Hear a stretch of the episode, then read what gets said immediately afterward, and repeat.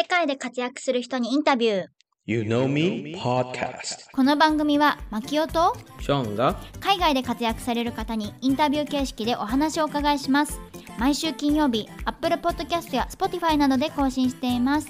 質問、リクエスト、コメントなどは、インスタグラム、ゆのみポッドキャストのダイレクトメッセージにてお待ちしております。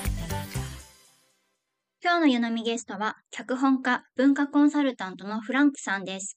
ただ、今年大きな詐欺被害に遭われたということで、注意喚起の意味も込めてお話しくださっています。皆さんも気をつけてください。本日の茶柱。今日のゲストの方は脚本家でもあるんですけれども、えっと、今年になって詐欺被害に遭ったそうで、それについて、えーたくさんお話をしてくださっています。そして私の夫ショーンも昔詐欺被害に遭ったということで、そのお話をしてくださるそうです。はい。あの、私、大学時代に MSN、あの、メッセンジャーから、あの、クラスメイトからのメッセージで、宣言のポイントを買ってもらいますって私に聞いて、あれ？もうちょっとしたら論文出すんじゃないの？と思って、聞いたら、あ、ちょっと気分転換でちょっと送ってもらいます？で、買ってしまったんですね。で、次の日に会ったら、あれ、お金返してね？って言ったら、どういうこと？で、あ、なんとこれは詐欺だうん。と気づいてて、うん。ああ、やばかったで、一緒、一緒に警察署まで行ってたんですねう。ん。でも、結果としては何も返してくれなかったんですね。うんはい。宣言だと、まあ大体日本円で4000円ぐらいだと思うので、まあそのぐらいの微妙なとこだとなかなか警察も動いてくれないんじゃないかなと思うんだけど、まあの乗っ取りですよね、メッセンジャーの。よく、もういろんな Facebook のメッセンジャー、LINE のメッセンジャーでもあるけど、ね、私の代わりにポイントカード買ってくれませんか？みたいなのね、来ますよねこ。れ、オレオレ詐欺とかね。うん、詐欺はどんどん巧妙になって増えていますが、まあ今回はあなたはまあ4000円程度だったけど、これからご紹介される、えーフランクさんはとんでもない金額ですね。はい。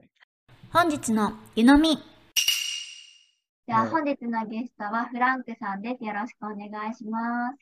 どうも、はじめましてです。よろしくお願いします。ではまず自己紹介をお願いします。フランクヨーと申します。アメリカ生まれ、日本育ち、現在44歳で両国籍の脚本家、主に今はやってますけど、それ以外にも翻訳、通訳、ローカリゼーション関係は主に全部やってます。お仕事の内容で脚本家っていうところもすごく興味深くてお伺いしていきたいんですけども、なんか今日はすごくお伝えしたい被害事件が あったというので聞いておりまして、まずそこからお伺いしていこうかなと思ってるんですが、経緯を教えていただけますか？そうですね。今になって解決したから、まあ、解決したからいいようなもんなんですけど、1月の5日にですね、銀行のカスタマーサービスを装った番号から電話が来まして、なんか誰かが僕のクレジットカードをシアトルの方で使っているということを言われまして、その前になんか USPS を装ったリンクみたいなのがあって、それにクリックしちゃってたから、あうんあ、ちょっと怖いかなとかって思ってたから、それが来た時は、ああ、やっぱりなと思ったんですけどね。その話がなんか、ベストバイで300ドル使ってるだろう、この誰かに1200ドル送ろうとしましたかとかいろいろ言われて、結局、危機感を煽られて、口座があのやばいことになってるから全部リフレームしなきゃいけないみたいなことで、助けることを装って、結局あ、1時間後ぐらいになって、電話切られた後に電話また戻すとか言って、全然戻ってこなかった時に、実際のカスタマーサービスに電話してやるしたら、お金が全然口座からなくなってて、え50しか残ってなくて、ー、えー、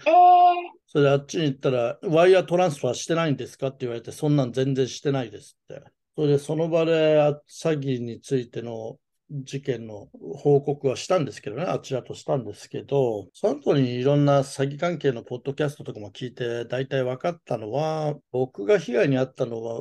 はアイデンティティセフト、身分証詐欺 の一部なんですけど、インパーソネーションスキャムで、要はだから、番号がそんな風に勝手に変えられるなんて知らなかったし、はい。こっちに出てた番号か変えられるなんて知らなかった。そういうのやる人は、どっかから、例えばダークウェブあたりからいろんな、もうすでに集められている情報、銀行口座情報とか買うと、そしてその後にあなたに電話して、コードを入れるように要請して、それで、そコードを要請すると偽のアカウント作って、そこにお金をワイヤートランスファーするって、詐欺師の人と話してる最中に、あなたの口座守るために、今から同じ、ここの同じ番号から電話来るから、コード入れてくださいって、それが何回かあったと。実際にちょっと怪しいかと思ったんですけど、あっちは、いや、でもカードの後ろ見たら同じ番号でしょって同じ番号だったから、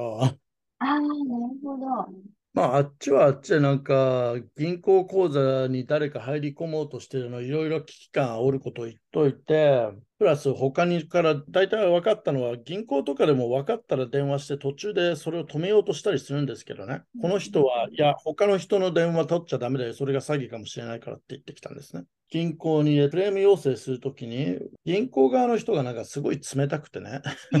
いろいろ質問してくるんだけどね、警察には報告したんですかって聞かれた。オンラインで警察の報告書入れたんだけど、ケースの性質上、本人で来ないとダメだってメールが返されてきたんだけど、その時僕、足首痛めてたんですね。本人で行くのはきつい状態だったんですよね。まだ行ってないです。行ってるか行ってないか、ちょっとわかんない状態だから、イエスかノーで答えてくださいみたいな。ずっと冷たいから、もう最後に、なんか、まだ他に何か言いたいことありますかって言われたから、うん、ちょっと一つ言いたいんだけど、これ僕にとってすごい最悪な状況で、お金がなかったらどうしていいかわからないんだけど、実際、まあ、去年 Amazon Japan の方で文化コンサルタントとかして働いてて、お金ある程度貯めて、人生計画も何もないし、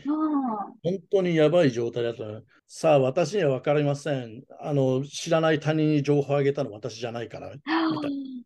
こと言われて、ちょっと待って、それ俺俺のせいだって言ってるの？って、お前、あんたの名前は？って言ったら切られた。えー、その後もだから FTT、FTC に連絡いて、その後にちゃんと警察署にも行って、結局同じような理由で一回銀行の詐欺の捜査してる人、最初の人と話した時には額が5000ドル以上取られてたから、上に行ったコーポレーションに行った会社の方の行ったって言われたのね。だから私じゃなくてそっちの方が連絡が来るって言った。そしたら違う総査官の人から2、3週間ぐらいして連絡来て、彼女が聞いてきて、あなたセリーナ・ロックハートって人知ってますか？知りません。あなたの奥さんに750ドル言ってるけど知ってますか？結婚したことありませんって。2回ワイヤートランスファーで出されたんだけど、1つ大きい本がシティバンクのセリーナさんの方に行ったらしいの。ちゃい方がバンコブアメリカの奥さんに行ったらしいのだけど、そんなん知らん。だから明らかに偽の口座のはずなんだけど、そんなワイヤートランスファー僕はしてませんよって、ちゃんと確証してるわけだから、早くするって言われたから、ああ、いけるのかなと思ったら、2月ぐらいに、そのコーポレートインベスケーター、上の人に話したいけど、誰もちょっとわかんないし、最初に口座を開いたダウンタウンのロサンゼルスヘッドクォーターのところに行って、そこのマネージャーの人と話したら、調べてみたんだけど、そのケースクローズドになってるってんで、手紙渡されて、私読んだら、あなたは詐欺師が不正なワイヤートランスファーをするのに必要な情報をすべて上げてしまったので、あなたのクレームは拒否しますと。えー、まあ本当にもう目の前真っ暗になってね。そうですよね。それ言われちゃったら何もできないじゃんって話ですよね。いやそこで諦めなかったんですけどね。それを言われた後に、あ前に友達の一人で、税の関係だかなんかで詐欺にあって、それで国会議員から助けてもらったみたいな話聞いてたから、だから国会議員の人の事務所に電話したら、すごく親切に、すでに FTC のリポートは入れてあったから、FTC は州じゃなくて国の機関の方だから、そっちのリポートがまだ生きてるんだったら、国会議員が関与する余地はあるということで、リポートがあるんだったら、じゃあそのことも含めて、その国会議員さんが僕の代わりに関与する許可を与えますみたいなのをそれ入れて、で、はい。その時言われたのが、エリザベス・ウォレンがこういうケースのために作った コンスーマー・ファイナンシャル・プロテクション・ブリューっていうのがあるんだけどね、そこに銀行に対するクレーム入れた方がいいかもと言われたのね。結局多分それが一番効果そうしたのかもしれないんだけど、実際コーポレートインベスティゲートちょっとあの人とやっと話した時も言ったんだけど、自殺も考えたし、もう怒ってから1、2週間ぐらいはほぼ眠れなかったしね、もう人に言われるよりもずっと自分を責めてたからね、やっぱり。うん1、2時間ぐらいで持ってる金のほとんど盗まれて、しかも10年かけてやっとやりたい仕事を見見つけて、やっとお金貯めて、これから違う人生始めるはずだったのが、そんな1、2時間で全部パーになって、弁護士とも話したんだけど、こういう事件って国際的に全部の政府が協力しないとうまくいかないんですよね。だから99.9%の場合、捕まらないんですね。こういう詐欺する人は。警察に報告する人が半分ぐらいこういう詐欺にあっても、警察信用してないとかいろいろある。えー、結構少ない。うん、で、報告してもそれから捕まるかどうかが分かんない。だってたどこの国なのか分かんないし、どこだか分かんないと。僕としては確かに捕まらないのは分かる。確かに銀行にとっても損だろうと。ただ、そのダメージを客に回すのは、しかもお金持ってない方の客に回すのはあれだろう。うんそれを言ったんですけど、まあ、弁護士にしたら、まあ、でも、一応法的にはあっちは何も悪いことはしてない。ただ、やれることとしては、 small claims court に行って、3つの銀行を相手に訴える。Union Bank、 Bank of America、 Citibank 相手訴える。なぜかって言ったら、銀行には顧客のことを知る義務っていうのがあるわけだ。セリーナ・ロックハートっていう人は明らかに偽だし、僕の奥さんっていう人は明らかに偽の口座だ。つまりどっかの誰かがあんまりちゃんと調べもせずに、うん手数料だけ取って誰かに口座を開けさせられてだった。だからそういうので LINE で訴えた方がいいって言ってた。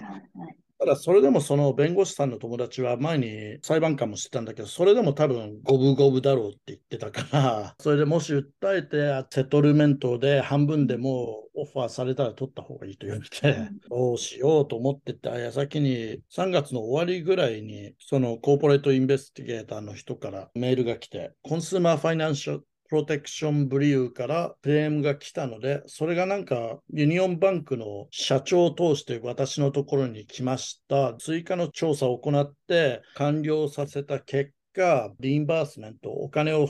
払い戻すように要請をすることにしましたというメール来て、泣きましたよ。本当え、に。それで、それでもう戻ってくるってことになった戻ってきた。戻ってきました。4月5日、ちょうど3ヶ月後に戻ってきて、あ泣いちゃいますよね、それはね。うん。で、まあ、脚本家としてはこのことを元にして、なんかホラー映画でも書いてやろうと思ってね。本当ですよね。お願いします。書いてくさださい。い。しないとやってらんないですよね。さっきちょっと思ったんだけど、フランクさんはもうアメリカも結構長い間住んでたんだけど、もし外国人がこういうことはあったら困る、もっと困るでしょ。英語をつ通用しないとか。えーそうですね。いや、だから考えてるホラー映画は、アフリカとか、どっかからの移民の人で、ここっちであんまり力がない、友達の紹介とかで詐欺を始める、最初はちっちゃいところから始めるけど、すでに虐げられてると感じてるから、お金あるやつから取ってるみたいな気分もある。だんだんちょっと大きくなってくるんだけど、うん地元の方の家族にギャングの方から脅迫。そういうの、まあだ、例えばマカウとかだったら、ギャンブルで負けた人とか、人身売買にあった人とかが、クリプト関係の詐欺を強要させてやらされてるって聞いてますからね、ああいうところは。弱い相手をカモにしてしまう。で、まあ考えてるのは、例えば日本人女性でアメリカ人男性と結婚して、結婚するまですごい支配的な相手だって分からなかった。10年間家から出ることも許されず、全然友達も誰もいない、英語もろくに習えないような状況で、で、やっと離婚して慰謝料を取って、そのお金で日本に帰ろうと思ってた矢先に詐欺にあって、全部取られてしまう。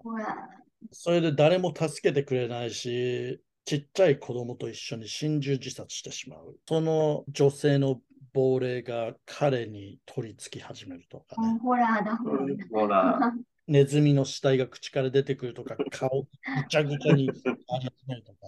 ちょっとアウトライン書いてて、はいはい。えー楽しみだよね。これえ、ーあの見たい、見たくないけど見たいって感じ。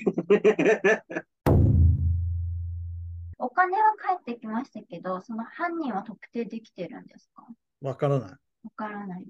多分捕まらないんだと思うな。そうなんだ。聞いた話だと、例えば詐欺防止の仕事してる人は政府に掛け合って、こういった詐欺をテロ行為判定、認定する法案を推してるらしいの。そうでもしないと、リソースを入れられない、捕まえるのに。本当に国際的だから、こういうのは。はい。この経験でどういうふふうに他の人、あるいは私たちにこういうことをしないでくださいねとか、その中国はありますか詐欺防止のプロの人でも時々詐欺には合うらしいですからね。合うらしいですからね。一番最新の情報を知っておくのが大切なんだろうなとは思うんですけど、なんだかんだ言ってこっちの義務というよりは政府とか金融機関の義務だろうと思うんですけどね、個人的に。あなたの銀行、あなたのお金を私たちに任せてください、なくしませんよって信頼があるから成立してる存在のはずですよね。それが逆になってますからね、もうね。あなたの金で好き勝手しますよだからね、今はね。盗まれたら責任はあなたに押し付けますよっていうね。ね えでもお、ね、銀行にお金を預けないわけにはいかないですもんね。家に置いとくのだってね、危ないし、じゃあ、どこに置いとくのって話になってきますよね。社会的に必要になってしまっちゃってますからね、銀行口座持つことがね。そうですよね。あと、そうだな、もっといろんなところに開いて、ある程度散らしといた方がいいのかなとは思いました。一つが取られても大丈夫なように。でももっとお金持ってる人はそうしてますけど、前はバンコブアメリカ15年ぐらい、大学の時から持ってたんですけどね、一時期なんか身分証詐欺にあって、お金取られたり、また戻ってきたり何回かあって、で、一晩のうちに12回ぐらい出たり入ったりがあったんですね。僕の知らないところで。はい。その後にバンコブアメリカが僕の口座閉めて、そっちに行ってちょっと新しいの開きたいんですけど、それもダメって拒否されて、要はこ疑ってきたんですよね。15年持ってた口座なんですよね。えー、で、その時僕、ちょうどトヨタの関係の仕事で、アメリカ中を旅して、トヨタからエンジニアの人来るから、その通訳するみたいな仕事があったんですよ。お金が行く銀行口座がないと成り立たない仕事が入ったばっかりだったので、結局だから、あのクレジットユニオンっていうちっちゃい方の、ね、口座開いてやったんですけどね、それをなんか3ヶ月ぐらい経ってから、あっちから調査した結果、あなたに非がないと分かったので、お金あげるから戻ってきてって言われて、15年持ってたのを有無も言わせず消しといて、それはねえと思ったからね。えー、一番大切なのは、誰にでも起こり得ることだと。で、諦めないことですかね。本当に大変だったからね、まあいろんな人に諦めちゃダメだって言われたけど、さっきおっしゃってたように、その五分五分だよって言われたりとか、本当にかなりの幸運な確率で戻ってきたっていうことですもんね。きっと戻ってきてない人なんていっぱいいるんですよね。エリザベス・ウォーレンって人は経済とかよく分かっていて、こういう状況よく分かってるから、そういう機関を政府に作ったわけですから、エリザベス・ウォーレン様々です。その脚本は、まあ、作っていらっしゃるってことですけれども、最初にアメリカで出版するってことですか？いや、まだ書いてないですよ。まだアイアウトラインうんうんアイディア、うん。どうなんだろうな。それもまだわからず、どこで、どっちの国で出版するかは。やっぱり国籍的なところだから、いどこでやってもいけるんだと思うんだけどね。ただ、被害者は日本人かなって思ってる。まあ、理由として日本のホラーには、なんつうか、ジメジメして、定評があるからね、ああいうのはね。なんでだろうね。日本のあのジメジメしたのが、そういう怖いのを作るのがよくわかんないんだけど。多分、書くのは英語で書くと思うな。国際ホラーって面白いよね。そしたらね、もっと人見見るでしょうね。ちょっと本業についても伺いましょうか。その脚本派をどうやってこの脚本になるっていうか、脚本はストーリーとかそういうのは昔から興味があって4歳の時から本読んだりしてるからいろいろ読んでんだけど脚本書き始めたのはアメリカ来て演劇になんかちょっと入り込んでね。コミュニティカレッジだったんだけどね。結構演劇関係に力入れてるところだったのね。劇の歴史についてのクラスの一つかなんかで誰かの会会話を聞いてそれを元にしてシーンを作ってみてみたいなのがあってそれでちょっとなんか考えついて自分の父親がビーチで誰かを殺して自殺することを4歳の時に目撃した少女が20年後ぐらいに一度も会ったことなかった母親と再会するみたいな そういう話を書いてねまあ最初から暗いのが好きだったんだろうなと思う。Culture interpreter についてちょっと話してもらいただけないでしょうか？アマゾンジャパンの方の、なんか、ジョブポストで応募で、なんか、ショーランナーのアシスタントできて通訳もできる人材探してみますみたいなの、Facebook であって、それに応募してで、文化コンサルタントっていうのは、アマゾンの方でアメリカ人が書いた脚本を買ったけど、アマゾンジャパンの方が買って日本市場向けにローカライズすると。その折に、例えば、じゃあ、もともとこのキャラクターは悪魔なんだけど、日本ではどういう感じにしたらいいかみたいな、そういうのですね。で、日本の文化、神話に合わせる、そういう感じのコンサルタントやりましたね。だから、神話的背景は、僕、妖怪とか歴史的、いろいろオタクなので その作品の名前は何ですか？10月、12月に多分出るはずなんだけど、あの、僕の愛しい妖怪ガールフレンドという Amazon から配信番組で出るはずです。結構キャストすごいんだけど、多分まだ言えない。あ わかりました。はい。あ、お楽しみですね。はい、Facebook ヨーフランク、えっ、と、Instagram ヨーシャン14です。Y-O-C-E-A-N14。概要欄にまた URL などを載せておきたいと思います。では、はい本日のゲスト、フランクさんでした。ありがとうございました。ありがとうございました。当番組へのゲスト出演希望募集中です。次戦多戦問いません。概要欄のリンクからご応募お待ちしております。イキズミダラスは YouTube、ブログ、各 SNS を運営しておりますので、ぜひこちらもチェックお願いします。それではまた次のエピソードをお楽しみに。